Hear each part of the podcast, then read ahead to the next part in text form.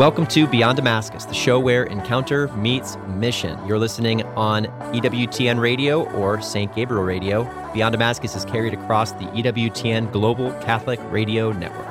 Hey, friends, and welcome to Beyond Damascus, the show where encounter meets mission. My name is Brad Piron. I'll be the host for today's episode. I'm joined by my brother and good friend in Christ, Aaron Richards. And today, Brad. I'm not introducing Dan Dimite, which some of you He's who have listened before Taking probably know. Yeah, because of some of the jokes he's made in recent episodes, we've had him take a brief break. And um, we've brought in two other friends who are second year missionaries with us here at Damascus. I have my brother, Anthony Calvino, Hey, and my sister, sister, Lauren Gothard, on the podcast today. Guys, how you doing? So good. So good, Anthony. Doing pretty well. I'm not Dan Demite. My hair isn't quite as curly. Yeah, that's right. Hopefully, I have a little bit of as fire that curly. he has. Yes, yes. Um, but uh, no, we're so excited for today's episode. For those of you who are tuning in for the first time, Mm-hmm. um, Beyond Damascus is the show where encounter meets mission. The idea is that every encounter we have with the person of Jesus should always lead us into a life of mission. Because when we recognize how good Jesus has been to us, we want to make sure others know how good he is for them and to them, and how good he um, wants to continue to be in their lives. So,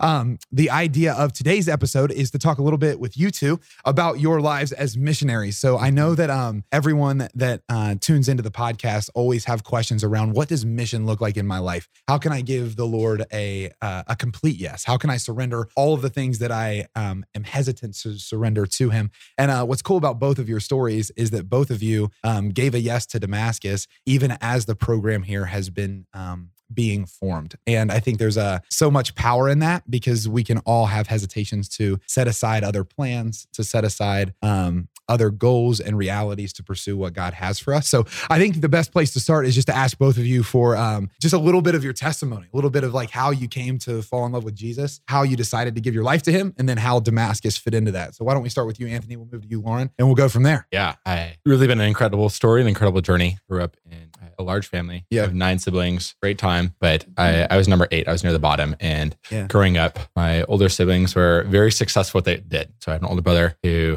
joined seminary right away. So I was like, he's the holiest of them all, you know. Another brother who was valedictorian of his college. Yeah. So he was the smartest of, of us all. I had another brother who uh, was quarterback of the football team that was like a runner up to states his senior of high school. So I was like, he's more athletic than us all. And so I think growing up was kind of this story of how can I allow myself to be seen by others? How can Mm. I perform and succeed in a way that's good enough to get the attention of my family and those around me Yeah, and in a way that I'm not just hidden under the shadows of all my siblings. So I think that's kind of how I Mhm. grew up living in this place of I need to be really successful at what I do so that I'm recognized and that I kind of have worth in this society and this family that I'm in. And yeah, just grew up working really hard. And I freshman year of high school, I was invited on our archery at Franciscan University Come for a youth conference and had a very powerful encounter with Jesus where Shout out to I- Steubenville, man. yeah, Steubenville, you know. Yeah. I, I, but had a really powerful encounter with the Lord where Mhm. I experienced his presence in a, a physical way, an emotional way, and a spiritual way that brought me close to him and filled me with a fire to just live differently. And up until that point, I had just been living in a lot of honestly just depression and, and doubt of myself. And following that moment, Mm. Yeah. there was a, a real shift in my heart that kind of seeing God's good and seeing his providence Yeah. in every area of my life and ultimately being given a sense of purpose. What got you Yeah. to what got you to the retreat at Steubenville? Were you like part of a youth group? Did you get invited by someone? or- not part of a youth group. Stayed Yeah. away from youth group as much as Yeah, I could. sure, my, sure. my mom at, made me go to youth group one time, and I then asked me to go back, and I cried in the car. Yeah, yeah, yeah. when she drove me the next time, so it was not part of a youth group. Okay, but yeah. I. Not that option. I wish I was looking back on it, but I'm a big fan of youth groups now. But Yeah, yeah. I, no, just a friend of mine. A friend of yours honestly, invited you? Yeah, a girl who I thought was kind of cute invited me. and Yes, that, come that on. Got, got me there. right. It's Yes. typical teenage boy story, but It- but it works. Yeah, no, that's great. No, invitation's just so powerful. That's why I asked. It's like, hey, I was in this place where I wasn't saying yes, and someone just took a step. And in this case, she was attractive, which also helped the process. But okay, but yeah, coming out of that, like you're starting to see more worth in in the faith and in yourself. Yeah. And I, I came back from the retreat and really started to pray every day. And really was the grace of God. Started in Gospel of Matthew and started reading scripture every day and spending time with the Lord and didn't necessarily fully understand prayer, but knew that it was important and that I was I was seeing the impact that it had on my life. As a 14, 15 year old teenager, was seeing the impact that prayer had on my life. I know what that said, you know, going through that and spiritually have been plenty of ups and downs since that day, but had had this moment early in high school and then also had another really critical moment early in high school where my brothers, two older brothers, uh, Augustine and Sebastian, were at college at Benedictine College in Kansas. And my parents flew me out there for a little siblings weekend. And I was like, all right, going to college campus with my older brothers. Yeah. We're going to go crazy. Um, just be idiots. And I get there and they're like, hey, we're going to eat dinner. And then we're going to go in our seat for two hours and worship the Lord and pray for words from the Lord for the people that we're going to meet in Kansas City tomorrow morning. and I'm like, okay. So two hours go by and I'm like, well, that was really long and different experience. different experience. But I saw something, I saw something in those guys, even though I was for sure dis- disconnected from that experience at sometimes and Mhm. wasn't quite up to the speed that they were at. I, I saw something in them that I Mhm. wanted. And, and the next morning, the eight of us, seven of the college students, uh, including my two brothers and myself, went down to Kansas City. We split up in pairs of two, just as Jesus split up the disciples in pairs of two and just spent the morning talking to people in Kansas City um, and asking them if they want prayer for anything and praying with them. And at that time, I was uh, paired with a man named Sam Halligan. Come Oh, on, Sam Sam. Halligan. And I, yeah, the was just, rest is history. yeah. and I was I was just blown away. Like I I did hardly anything those few hours. I just watched Sam and saw Mhm. something in his eyes and saw something in the heart and the the willingness of a college student to get up at 7 a.m. on a Saturday morning to drive an hour away and pray with people. I was like, that's special. And there's something different in these guys than everyone else I've seen. So kind of carried those two experiences through with me through high school and throughout college as kind of everything else was going on. Mhm. But in the midst of then my personal life, like I said, just tying back to that beginning of then there was athletics or um,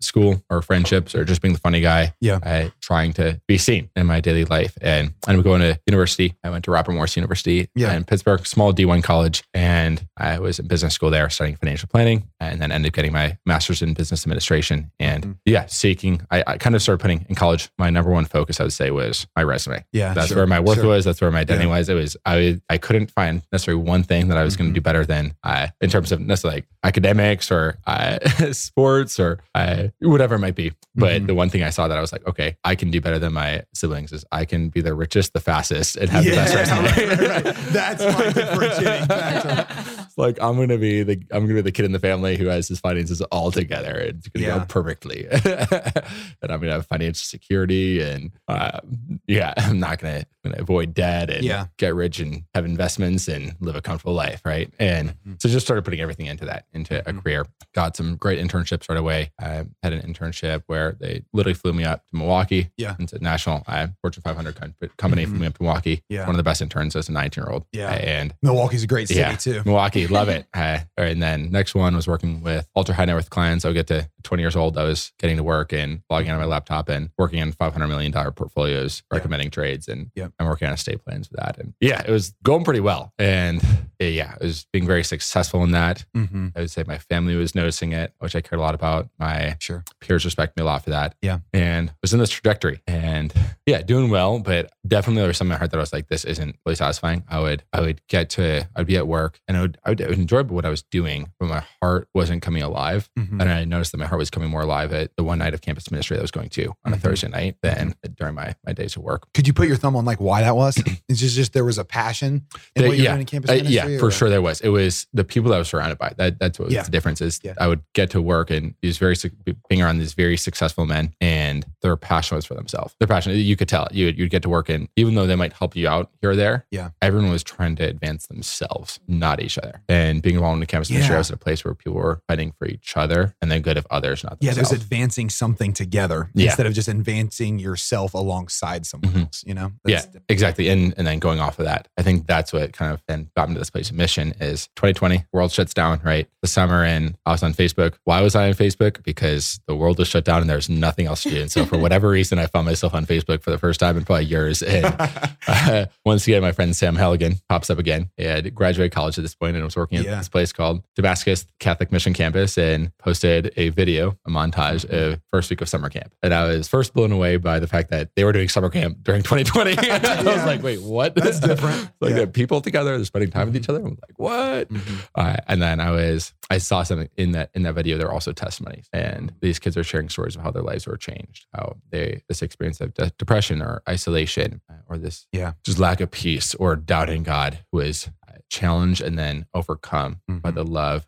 grace of God that they experience here. Yeah. Sounds like a freshman Anthony and Steubenville. Yeah, exactly. Yep. Exactly. And uh, even though as a freshman, I'd had victory in a lot of those areas during college in the midst of chasing this career, so many of those things that I had seen victory in had come back into my life. Yeah. Yep. And here in summer 2020, I was experiencing a lot of those things that these kids were sharing. Mm. But I knew based on this experience I had early in high school, of that, that retreat that I went on, of seeing my brothers and the Mhm. life that they were living, that there was something more available. And seeing these testimonies and what was happening at Damascus, I was like, I want to be a part of that. Um, yeah. And, and just backstory, just a tiny bit is before seeing that video, I, I was in my room by an 8 May 2020 and made a deal with God where I was like, all right, God, it's kind of just frustrating, probably frustrating day of work and just wasn't feeling the purpose there. And it's like, Lord, I'm willing to do mission for one year after I graduate college, but I'm not going to look for it all. You need to make it obvious and show me where. So that was kind of, I Yeah. had made that deal with God. And so Here's the this- ultimatum. This video shows up and then I'm like, notice it, reached out to Sam, didn't hear back from him. He was having a baby at the time and just Yeah. midst of summer camp, it was crazy. But I, yeah, just kind of went back to what I was doing. I was like, all right, I Mhm. shot my shot, shot a text message, didn't hear back, and I, whatever, right? Well, then the Damascus keeps coming up over the next few months. Our brother comes back. Yeah, I just, uh,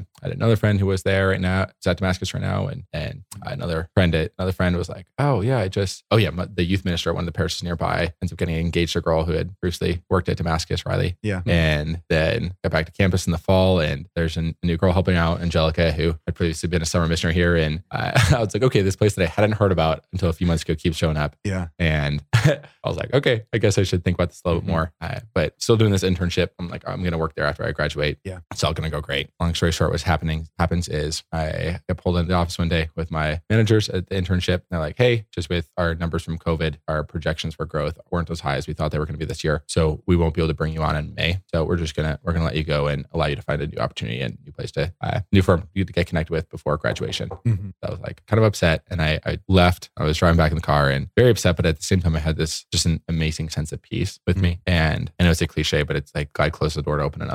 And I Mhm. felt that in the moment. There was a sense of, okay, this is getting closed, but it's for a different reason. Mhm. But unfortunately, my trust in God didn't last very long because within hours of being home, I was on my computer trying to find that next open door and applying for new jobs, new internships, and, Yeah. and getting my foot in the next door, right? Mhm. taking it my own control. Yeah. And while I am on the computer in the midst of an application, it was for like Edward Jones or something. Mhm. I get a message from Angelica. She goes, FYI, applications for Damascus just opened up. Have a great day.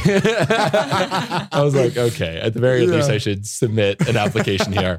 I sent it in. I didn't hear back at least for a little bit. And, but like when I filled out that application, there was this sense of like life that filled me that wasn't filling me when I was doing other applications. Mm-hmm. There was something that was filling my heart and making it come alive Mhm. that mm-hmm. wasn't when I was applying for these other jobs. And so I followed up, reached out to Damascus and I'm interviewing with you, Brad, and Abby and chatting. And you guys uh, ended up offering me a spot here. And I was like, mm-hmm. all right, I feel like at this point, kind of knew I was supposed to be here, but I was still kind of wrestling with it. And I was like, I'm not going to commit to something I haven't seen yet. Yeah. So when can I come out? You're like, hey, we got this young adult conference Empower. Yeah. Come on out. Uh, shout out Empower. If you're a young adult, be there next Yeah, year. yeah. One of the best things Mhm. I've ever been to. Mhm. Uh, and yeah, showed up and with got here. First thing that happens, I go to the chapel Mhm. and open my Bible, and it was Luke chapter five. And for context, I kind of had this this sense of okay, I'm supposed to be here, Mhm. but what's going through my head is, well, what have I been working on the past few years?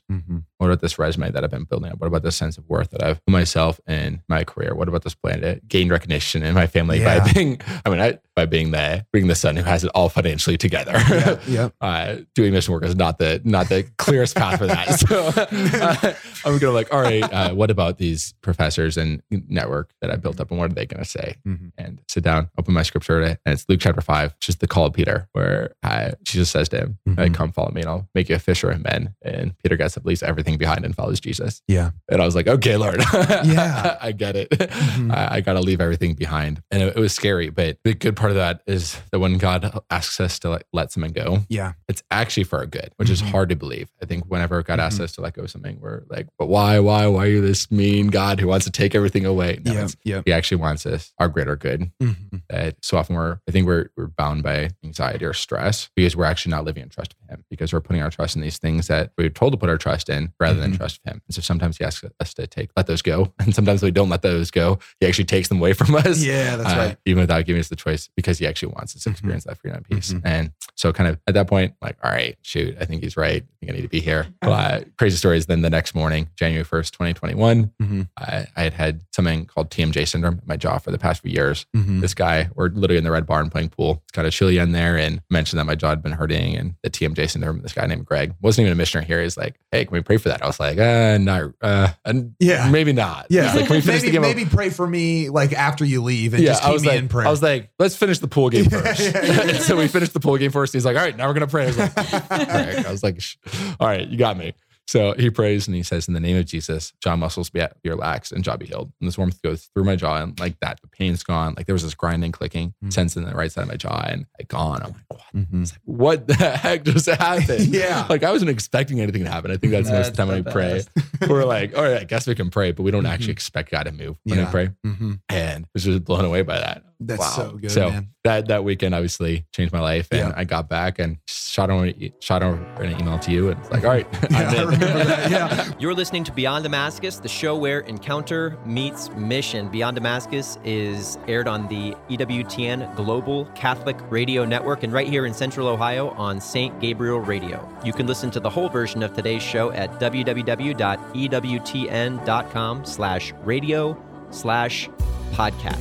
slash radio slash podcasts. Or check us out on YouTube or your favorite podcast app. We'll be right back with this episode after a short break. Proclaiming the faith, changing lives. The year is 2020. EWTN viewership on every media platform explodes during the coronavirus pandemic as people turn to the network for the daily mass and spiritual support during a troubled time. To learn more about Mother Angelica's life and the history of EWTN, visit EWTN.com slash Mother Angelica.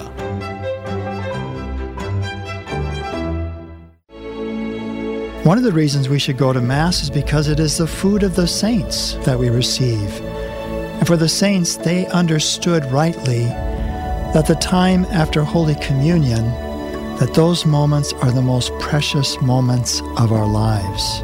The Holy Sacrifice of the Mass, live from the EWTN Chapel, every morning, 8 Eastern, on EWTN Radio and Television. Welcome back to Beyond Damascus, the show where encounter meets mission. Beyond Damascus is aired on the EWTN Global Catholic Radio Network and right here in Central Ohio on St. Gabriel Catholic Radio. But before we jump in more to the uh, the thoughts on all those things, we'll save some of them. But we want to pull you in, Lauren. How about your story? Yeah. Um, what brings you um, to today? Tell us a little bit about your life. Yeah, so I was raised in kind of a non denominational home. So we went to church every now and then. We were a little more consistent when I was really little. Mhm. Um, I like went to church camp when I was little, like maybe second grade, gave my life Jesus, the whole Mhm. thing's baptized in a lake. Loved it. Yeah. Um, Hey, I, yes. I have pictures too. It's That's amazing. um yeah so god was like kind of a part of my life but Mhm. never a big part of my life and um i so we were going to church going to church and then around middle school is when the crap hit the fan as they Mhm. say and um yeah we just stopped going to church for a lot of just family reasons and um just struggles with pastors all the things and so we stopped going to church and here i am in middle school which is just the time of kids that we actually work with but when i was just like seeking a lot and seeking to understand who I, who I am, who I am in relationship to other people, and um, yeah, in that time in my life, there was just other other challenges going on with like friend things, family things that I just found myself like really in a position of seeking. Mhm. Um, and I didn't have much um, church, and so I just sought through knowledge. I sought through information. Mhm. I was such a nerd. I literally like would go to my science teachers and ask for extra projects just because I was like, there's something more Mhm. that I want to wrap my mind around and I just can't find it. Mm. And something's never changed yeah, For think anyone that Aaron knows relates. Lauren now. yeah.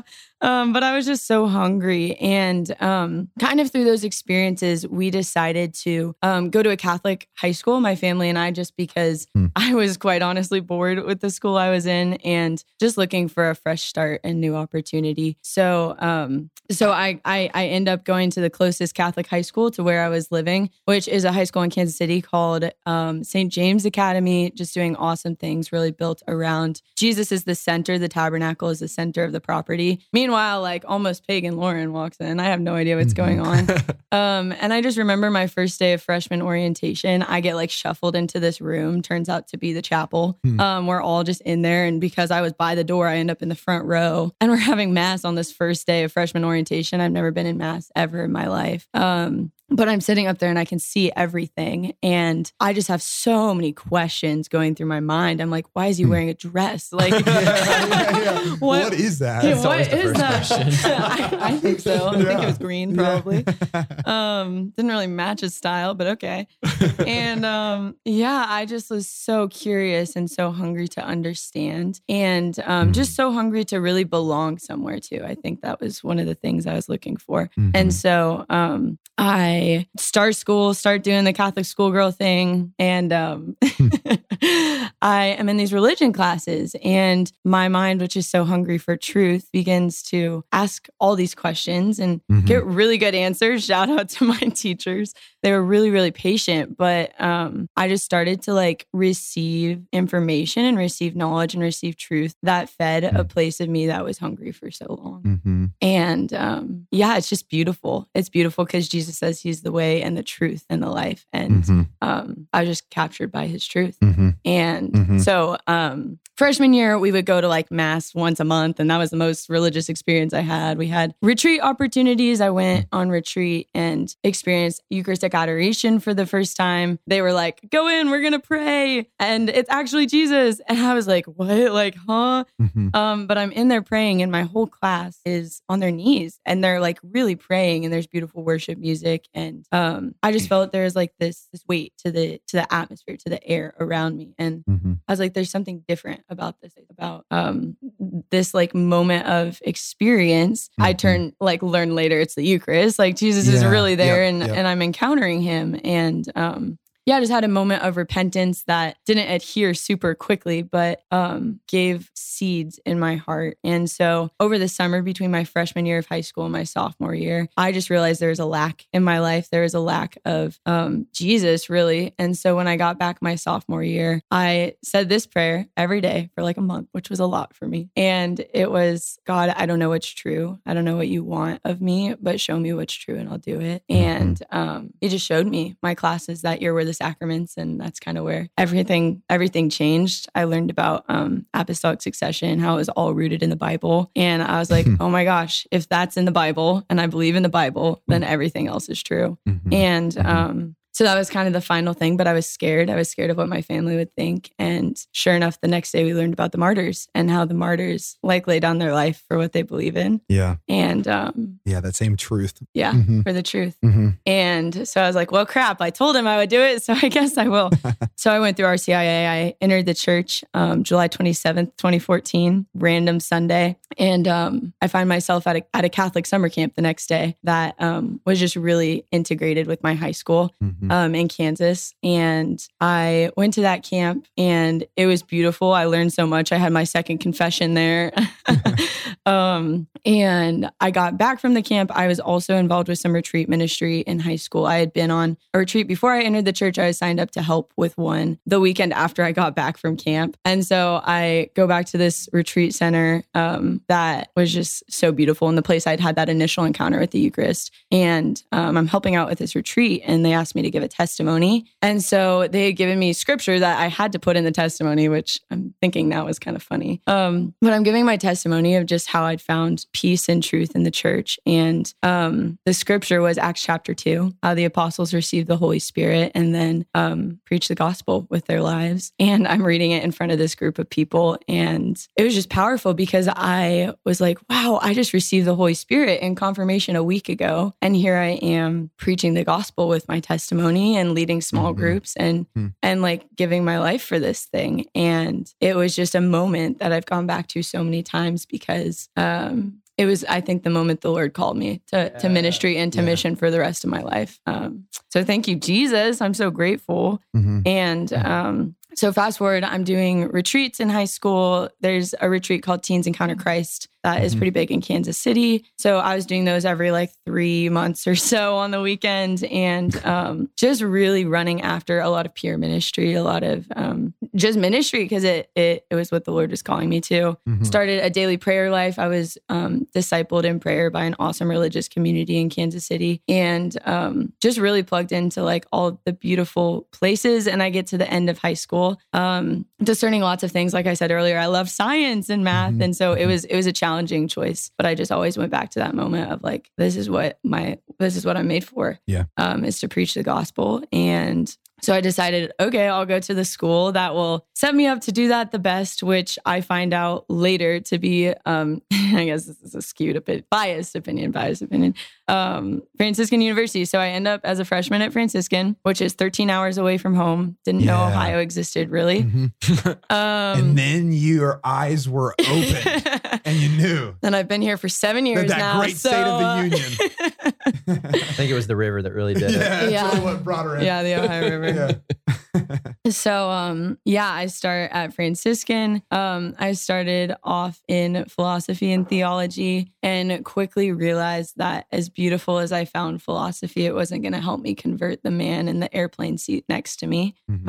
Um, and so I switched to um, catechetics, which is teaching the faith. And Mhm. um, during college, was loving my studies, loving the things I was involved with. Um, and I, I ended up working at the summer camp I went to after um, my initial conversion. So I worked there right out of high school and then right after freshman year. Um, but something really big changed in between those two summers. And it was that I met the Holy Spirit at Franciscan um, in such a beautiful culture of openness to the Holy Spirit. I found myself coming from this like basis of truth and knowledge and seeking the Lord to um, kind of hitting a wall and being Mhm. like, God, I've been praying every day for two years through high school. I've been serving you, but um, like there has to be more, and I'm not growing anymore. Um, so again, making some really honest prayers of like, okay, I don't think praise and worship is really for me, but Mhm. I'm gonna go because I want more of you. And um, just my freshman, the end of my freshman fall at Franciscan, really um, seeking after relationship with the Holy Spirit and asking in a new way to to be in relationship with Him and to Mhm. receive the gifts that He had. And um, yeah, I was baptized in the Holy Spirit at the end of my freshman fall Mhm. And was starting to like do prayer teams and engage in ministry that was really open to the Lord and realizing that up until this point in my young life in ministry, it had been like three years at that point. Um,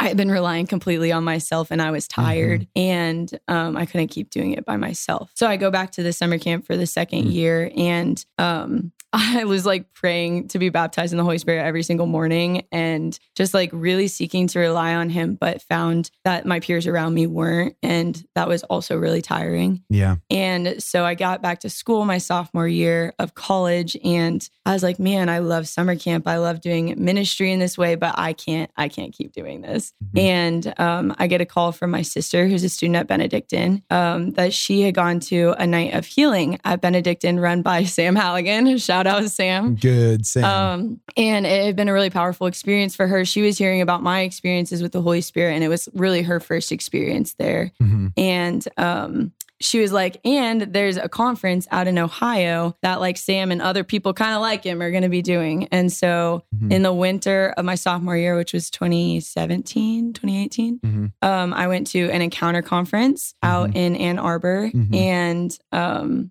I loved it. I was so hungry for the Holy Spirit and for the gifts and just to know him more. And that's where I met Aaron and Dan. And I don't know if you guys even knew it, but you were talking and um, you just kind of ended your messages with, by the way, we have a summer camp. You can apply if you're like young enough. And I was like, Good work, Aaron. Oh my gosh, I love summer camp, and I knew I wasn't going back to the one Mhm. I was used to, and um, I guess I'll apply because these people seem to really want to rely on the Lord, and um, so I applied, and I think by literally God, um, I was accepted that summer to work here, and it was just a summer of like insane transformation. And I had heard people say like working at summer camp was transformative for them, but I had never felt transformed like I was here. I met I met the Lord in ways I never had, and saw Him move in ways that I just hadn't known was possible. Mhm. And so that summer, sorry, there's a fly. Yeah, I know. That's I, it's catching my eye too. You're a great way to way to speak through it.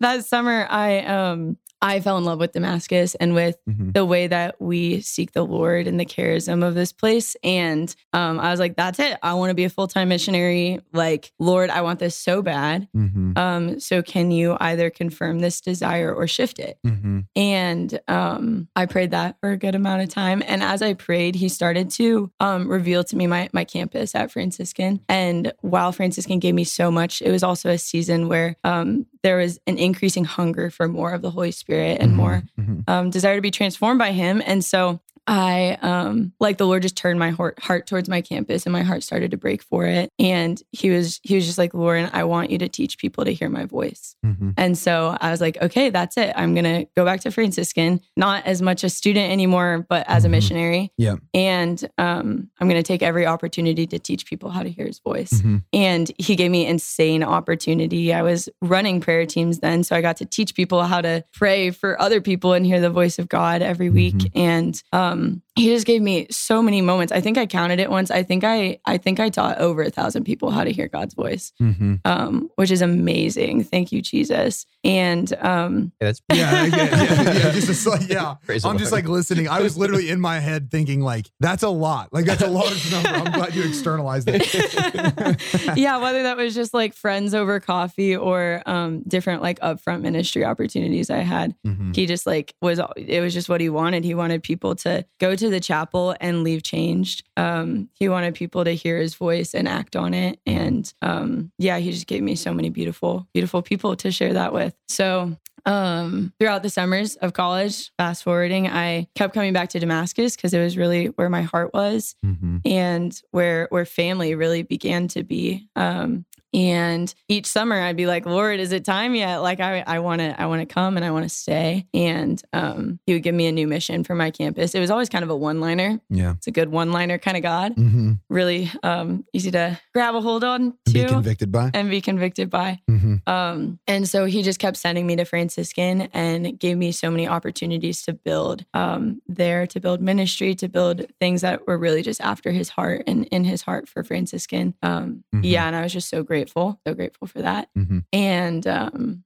in this process, I get done with undergrad and I enter into my graduate studies um, in theology. And it's still the Lord's like, hey, like, I want you to keep growing things here. Um, my grad school year was to build a culture of discipleship. And um, He had given me women's ministry to steward Yeah. and a blank slate and a fun budget and a Mhm. boss who let me do whatever I wanted. And Mm. um, it was it was so fun. It was so fun to build, and it was such it was such a great just thing that the Lord had me doing. And I was there and um, going through grad school, but again, I'm not really there to learn as much I am to to pour into the campus. And um, there was there was some girls that I was discipling, and I was getting to the end of my grad school year, and I had some opportunity to stay on at Franciscan in the Office of Evangelization Mhm. um, again, pretty much writing my own job and doing whatever I wanted to do with a fun budget and a Mhm. paycheck. And um, I was at a, a praise and worship night, which was the first place that I encountered the Holy Spirit. Mhm. And there was a girl, her name's Chessie, who I had been discipling um, for three years at that point. And she was involved in these ministries that I was a part of. And she, I was like kind of off to the side praying, and she comes in and I see her starting to go through the room and invest in other people Mhm. and just like this light and this joy. And um, wow, I her. I think that's why I'm like so Mhm. choked up. Yeah. Um, and the Lord was just like, Lauren, her her like impact has surpassed yours. hmm And that was like what I needed. He was like, You can go in peace, like Yeah. servant, your work has been fulfilled. hmm And um yeah, that was one of the one of the the parts of his heart that he was like, Hey, like you've done so much here hmm and you've raised up a new generation and it's time to go. Yeah. Affirmation and permission. Yeah. hmm Yeah. Yeah. I affirm what you've done. Here's permission to do what I need you to do next. Yeah. Yeah. Yeah. So it was beautiful because my heart was here. Like I wanted to be here, but he also had my heart so at Franciscan. Yeah. And um yeah, so that was that was a, a beautiful moment to come back to of like, okay, like he is sending me. And Mhm. um as I stepped more into the practical side of what that discernment looked like, um, I just realized I had this whole pro con sheet in my head um, of a job in ministry versus a life of mission, and um, how I had really built with the Lord so many incredible things that I could continue to build, but somewhere along the way, like my own self reliance and my own Mm-hmm. desires and my own preferences had become um, maybe not completely ahead of God, but shoulder and shoulder with God. Yeah. And um, and He was really calling me to a life of like complete laid down surrender Mm-hmm. of my preferences and my desires and Yep. um, all of the beautiful heart disposition shifts that happen happened Mhm. with that. But really, what what the final thing was for me in coming and being a full time missionary was um, I just looked at my pro con list and I was like, that's it. It's Franciscan, right? Like Yeah, it makes more yeah. sense on paper. And um, I took a step back and I just thought, I don't, I, I didn't even think, I just felt. Mm-hmm. And I was like, it just fits. Like Damascus just fits. It's like where Mhm. my heart has always been drawn. And it's just more, it's just me. Yeah, It's just me. sure, so sure. there was just a moment of like, yes, this doesn't make sense on paper Yeah. as much, but Mm-hmm. it, it settles into my heart and gives me peace. It's so good. Thank you, Jesus. Just um uh yeah, I well, Aaron, do you have any thoughts? Well, I, like- I, I wanted to give a wanted to give a little both of you so context. much. yeah. Yeah. I mean, so I think we mentioned at the start of the show, but you guys are each finishing your second year in formation here, and just to give some context, maybe for someone who's tuning Yeah, in sure, for the first sure. time. So we, we we've spoken a lot about how Damascus is a, a missionary movement, Mhm. and what that means is that uh, every one of our 130 plus people who are involved in the day to day operation of running a ministry that impacts 25,000 kids every year. And, and, you know, we just, we had an amazing men's retreat this weekend. Your dad was there with us. Uh, we, we run women's retreats. We run the young adult retreats that, that spoke to both of you really powerfully. And, um, uh, amongst a variety of other things, you know, and and this is only made possible through the fact that that young people like yourselves and and individuals like Brad and I have have Mhm. been given the opportunity to give our lives to something that that that the Lord has has placed His hand of of blessing and appointment on. And uh, you know, our our full time program here, which the two of you are are concluding this year, uh, we've got sixty some missionaries who have said yes to entering into two years of formation through uh, a curriculum of, of classwork, which I know has been a great joy working with Lauren and something that she's stepping into more intentionally even next year, as well as the applied learning of actually getting down into the trenches and serving with middle school kids and high school kids on Mhm. literally a day to day basis Yeah, right. there, there I, I don't believe there's anybody who works harder Yeah. in in service of the church Yeah, than, than, yeah, than you guys do. And uh, it, what what really stands out to me is that each of you came to this program not from a place of like, okay, I'm I'm graduating high school and I'm I, I don't have any options and I'm confused and I need to figure it out. So I'll fill in the gap for a year or two while I get my life in order. And I think that's sort of where we tend to gravitate when considering missionary work. That yeah, missionary work is a is a good alternative if I don't have my stuff together. Mhm. And and and maybe it'll work out. Mhm.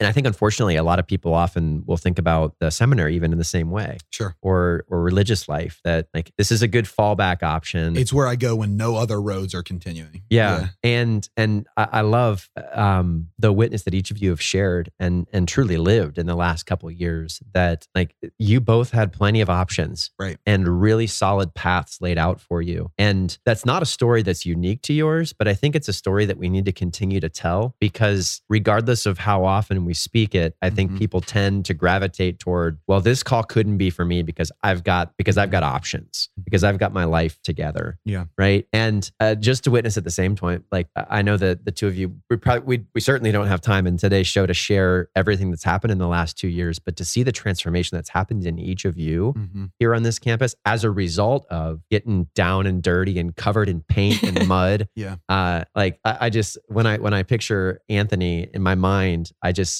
there there there are few men who have served the the young men here at damascus in the way Mhm. that you have just Mhm. in pouring your life out and i think that if you're uh, i imagine if if the leaders of your internship at, at that bank that you identify or that financial firm that you identified would would see that okay you know anthony we, we, we can't continue in this position of internship but you know you're going to go off and find a, a great new path and blaze new trails if they imagine that for the next two years you were going to be you know wrestling in the mud and shooting paintballs Yeah. And and sharing the gospel with kids who you know had snot dripping down their face and smelled like a guy's locker room. Like the the work that we do is is Mhm. so critical because because it changes them and it changes you. That's right. And Mhm. and each of you is is leaving this place uh, or leaving this this state right after two years of formation here with this program. Um, truly a, a, a new person, right? A Mhm. new person, and having impacted the lives and, and brought so many individuals into a place of being able to respond. Yeah. So I, I just can't. One last point. I, I can't wait to hear the stories of the thousands of young women and young men who who get to you know sit on a microphone like this someday, or or share with their parents or with their with their spouse or whomever that yeah I was I was lost and I was lonely, and then all of a sudden I went to a place that changed my life, Yeah, and I had a counselor named Lauren Mhm. who who delivered this message to me, or I had a counselor named Anthony who showed me that I was lovable even when I thought the worst of myself Mhm. right these are these are the stories that are going to be the groundwork for someone else's for someone else's conversion Mhm. you're listening to beyond damascus the show where encounter meets mission beyond damascus is aired on the ewtn global catholic radio network and right here in central ohio on st gabriel radio you can listen to the whole version of today's show at www.ewtn.com slash radio slash podcasts or check us out on YouTube or your favorite podcast app. We'll be right back with this episode after a short break. The most original and exclusive Catholic content is on EWTN Radio.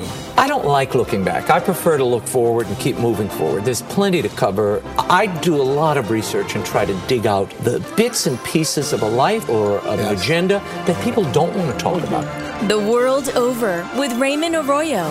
Tonight, 10 Eastern on EWTN Radio. Have you ever wished you could listen to EWTN on a local radio station? Maybe our Lord is speaking to your heart to help make that happen. Don't let a lack of experience hold you back. Find out how you can help start a Catholic radio station where you live, powered by the truth of the church and EWTN's dynamic radio programming. Email Steve at this address radio at EWTN.com. Welcome back to Beyond Damascus, the show where encounter meets mission. Beyond Damascus is aired on the EWTN Global Catholic Radio Network and right here in Central Ohio on St. Gabriel Catholic Radio. what the Lord is actually having me do is actually go back into wealth management. And just that story is wild because when he, he brought me here, I was like, all right, I'm going to do it for one year was my original deal with God. And then he was like, all right, it's a two year program. I was like, all right, fine, Lord, I'll do two years.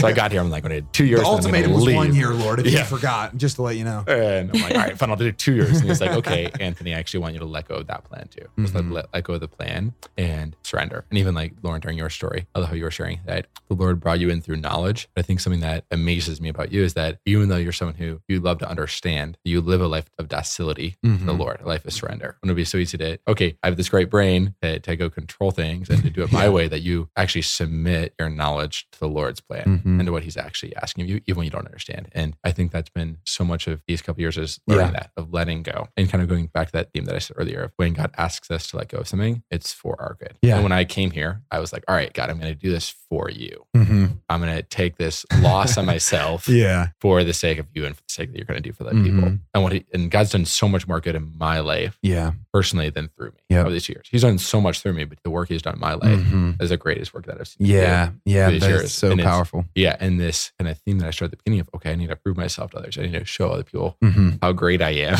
Yeah. when I got here, I was like, I, I was comparing myself to everyone around me. I'm like, I'm better than them for this reason, this reason, and I've I've done all this before, and this person's coming from that background or this background, and it's why I'm the better one, and Yeah. this constant need to prove myself in my own mind and in, in the minds of others. And what the Lord's done is just He's taken that down. He's asked me to get dirty with kids. He's asked me to Mhm, clean mhm. toilets after a retreat. Like I remember Yeah. the first time that we were doing a reset after after we do retreats here. The missionaries ones that reset the whole campus. And I Yeah, remember the right. first time I was on reset. It was a, it's a Sunday afternoon. We had just had a group of kids leave, and I'm washing these walls. And I'm thinking, wow, I could be working at an, a 40 hour a week job, making great money, living comfortably, and sitting on a sofa watching Mhm. an NFL football game right Yeah. now. Like there's a game going that the Packers are playing right now. Big Green Bay Packers Yeah. They're playing right now and instead I'm scrubbing a wall. Yeah. And but through that, what the Lord did is He actually Mhm. worked my good. That He tore down this total um, false belief mindset that, that my worth is in what I do. Mhm. And He tore that all down and He showed me, Anthony, your worth is in how you're loved and in Mhm. how I see you. Yeah. And actually, the people around you here are actually going to teach you that as well because they see you in the same way. Mhm. They don't see you for what you've done, but they see you Mhm. with the dignity that I've given you Yeah. as a son of mine. Yeah. And, and so it's funny, I'm, I'm leaving the program in a week to go back into wealth management,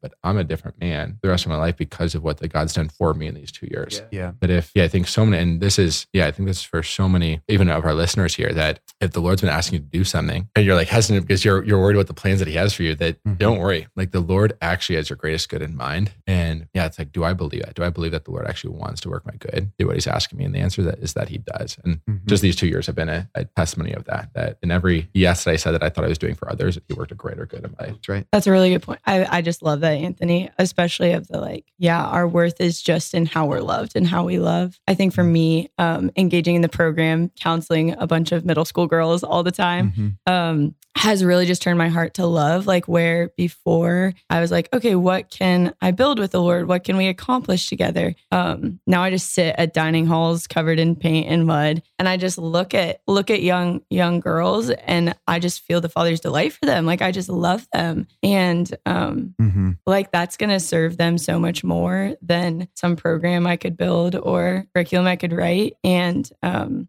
yeah, it's just it just changed. It changes everything. Mhm. Um, yeah. Yeah, that's right. Yeah. I, I think it's so funny because it's hard for me to find my words because um, for those who are listening, I um, direct the missionary program here, and the missionary program is impossible without missionary yeses. And the missionary yeses that you two have given have been um, entire, like you've given your heart. Like when you said yes, you stepped in and you and you were un, unwavering. And I think the there's this, um, yeah, there's I think sometimes there's this hesitation um, for us to be all in, really in Mhm. life, in anything that we're doing, always having a plan B, always having a fallback option, Mhm. always saying, hey, if I'm in this and it doesn't work out, then I'll just I'll go to this. But with you two being all in, I think what what it um what it's encouraging me uh, in and for those of you listening today is that no matter the aspects of my life where I feel underqualified or the aspects of my life where I feel overqualified, I, I can actually be completely present to those situations and circumstances Mhm. and and actually like instead of just seeing it from my perspective allow the lord to show me his perspective in it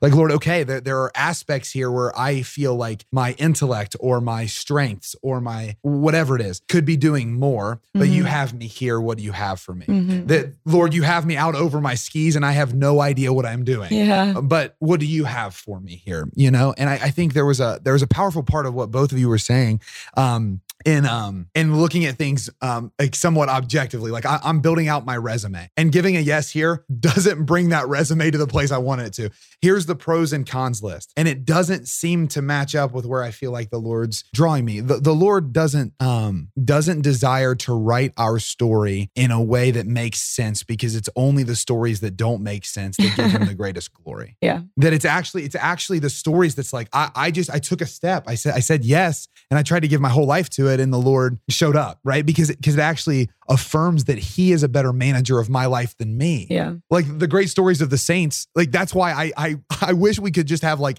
30 more minutes to ask you more questions about just your testimony because you're mm-hmm. going back into wealth management, Anthony. Lauren, you're being deployed back into Damascus to take an aspect of our ministry further than it's ever been. And it's like because stories are powerful, but they're more powerful when they're not stories of our own willpower, but of Mhm. his power in our Mhm. lives.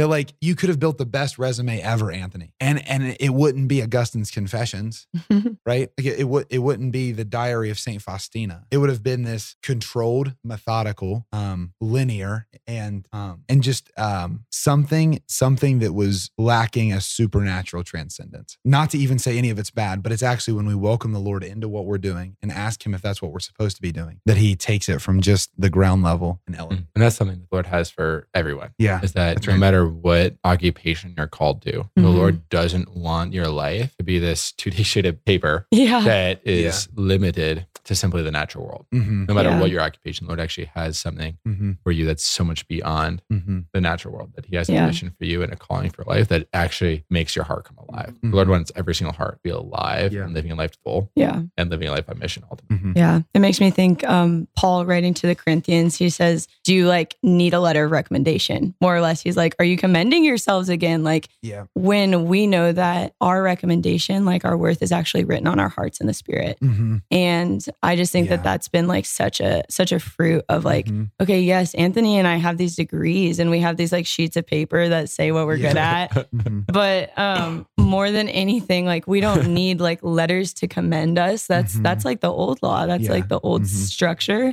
Mhm. Um and really what we need is Mhm. the the name of Jesus written on our hearts. Yeah. you know? yeah. Well, I and and your story's so beautiful in that, Lauren, because it's it's not a pursuit of those things for something. It's a pursuit of those things from something. That Mhm. from this intrigue to mystery, this this this revelation of truth that I'm excited about, this revelation of beauty that I'm excited about, this revelation of goodness that I'm excited about. I'm pursuing those degrees not for some worldly attainment, but from some desire to do Mhm. something with my life that Mhm. really matters. And I Mhm. think that both of you um, have just represented that so well. And as we're um, as we're kind of coming towards the end of the podcast, I'm going to throw it over to Aaron because I, I I just want to speak a word of affirmation to both of you that um just know this. And and for those of you listening, I, I pray that if you're tuning in now, that you'd go find our podcast and listen to this entire episode to hear Anthony and Lauren's stories. Because the um the thing I want to affirm you both in is um is being people that in your lives over the last two years, more than anything, desire for the Lord to be number one in your life. And I think no matter where we're at listening, or Aaron and I here, or you two here, anyone in the in the studio here listening, if we desire to make the Lord the number one in our lives, wherever we're at, He'll provide the next, and, and He'll be faithful. And um, and I just honor both of you for that. And um, and before I throw it over to Aaron to to um to just kind of like close us here in prayer and to pray for both of you and for our listeners, did you have a thought there, Anthony? Yeah. Oh, thank you, Brad. I appreciate it. It's and it is that simple. Seek first the kingdom of God, and everything else will be given. to Yeah, that's right. That's right. Yeah, Matthew six thirty three. Amen. Yeah. So we've got a little uh, uh I guess we didn't we didn't make it up it's from scripture but that when we when we place an offering on the altar before the Lord Mhm. It allows us to surrender control Mhm. and to bring it to a place where we see him do what he desires. And one of the kind of components of our formation story here is that when we place an offer, an offering of ourselves Mhm. or of a, of a priority or a concern in our life on the altar before the Lord, uh, a couple things happen on altars. Um, one is that if that thing uh, needs to be burnt up and eliminated from our life, then that'll happen. Uh, that sacrifices are burnt on the altar. Mhm. And another thing that happens on the altar is that we see a, a sacrifice that's received. It's it's blessed and broken and multiplied. Mhm. And uh, you know, it doesn't always happen this way, Mhm. but in in each of you and in your story, Yeah, I think right. it's really beautiful and profound that you know, Lauren, there was a there was a desire early on in your life to be one who was a teacher, and and further as you as you taught or as you as you came into relationship with the Lord, that that you desired for that to be expressed through ministry Mhm. professionally, and now at the conclusion of having taken all those things and placed them sacrificially on the altar, that God's actually calling you to to re up for that, and He said, "Hey, this thing that you sacrificed, I'm going to give it back to you." Mhm. In a bigger way than you ever anticipated Mhm. and now like uh, taking ownership here um, lauren's lauren's stepping back into uh, into leadership here at damascus and actually taking charge of directing one of the biggest outreach processes that we have Mhm. within our our youth component Mhm. so it's going to be incredible to Yeah. see the way that you take that into ownership this year Mhm. and and just how beautiful it is that like this is actually a fulfillment of a thing that maybe you thought at one point you were sacrificing and putting to the side in order to step in and of course anthony in the same way Yep. Uh, or in a similar way that that you placed that uh, career option on the altar and stepped away from it seemingly in its entirety, and now you're being brought back in in a Mhm. way, uh, working with an organization that's going to actually Mhm. see this vital component of a ministry necessary to the world in a new light. Yeah, and both are pleasing to God. Yeah. That that- that God is pleased in the offering. Mhm. Like whether it's burn up or multiplied, He's pleased in the offering. Yes. And in both of your stories, it's been burnt up in seasons and it's been multiplied. because the Lord brings it back. Because the Lord can work from death Yeah, into good, life. good, he can good. work from yes. nothing into everything. And so, um, yeah. So again, just uh, yeah, before we close in prayer, just know of our hearts for you guys. Mhm. Um, the missionary program in Damascus is better now than it's ever been. Amen. And it's going to be better next year than it's ever been because of a foundation that you guys have set and um, set rather. Um, and, and that's just going to continue. So thanks for your yeses and for sharing your stories. And uh, we're so excited for what the next step will entail for both you. Aaron, you want to close this in prayer? of course, in the name of the Father, the Son, and the Holy Spirit. Amen. Amen. Jesus, we love you. And we're so thankful for the way that you continue to seek us. You seek us, Lord. You're with us and you don't let us sit where we're at. Um, God, I pray course, for Anthony and for Lauren and for all of our graduating second year missionaries here at Damascus, that you would lead the way, that you would be one who would take that sacrificial gift that they've given of their lives, you'd bless it and you'd multiply it for them and for those that they're called to witness to and to serve. Jesus, we pray for all the thousands of kids truly who have um, met you through the witness of these two individuals and those that are graduating from our program this year. And we pray, Jesus, that their witness would not only be an inspiration, but would be an invitation to those who are listening to today's show who might be asking that same question. Uh, God, the world, even the church, tends to invite us into a place where there's a tendency to try to build our own plan, as good as it may be. And truly, your witness and your invitation and the response that these two have witnessed to us today is that the only way is surrender. So, Father, in Jesus' name, we make a surrender of our lives again to you today. We pray that you will receive that offering freely given, that you'll bless bless it, multiply it, transform it in us and in others. In Jesus' name we pray. Amen. Amen. Amen. In In the name of the Father and the Son and the Holy, Holy Spirit. Spirit. Amen. Friends, again, this has been Beyond Damascus, the show where encounter meets mission. If you um, enjoyed this episode, please share it with someone. Go back and watch it, listen to it again yourself, because here's the thing when we encounter the testimony of others, it puts us on a mission to find ours. Like, don't go through life without a testimony, without the opportunity to speak to what God did with an offering of your life, because He can do amazing things. And Anthony and Lauren have testified to that here today. Again, share it with someone that you love if you think that they'd be upbuilt by the stories here. I know that I was. God bless you, and we'll see you again next week. Friends, thanks for listening to Beyond Damascus, the show where encounter meets mission. You can listen to the whole version of today's show by searching for Beyond Damascus on YouTube or your favorite podcast app.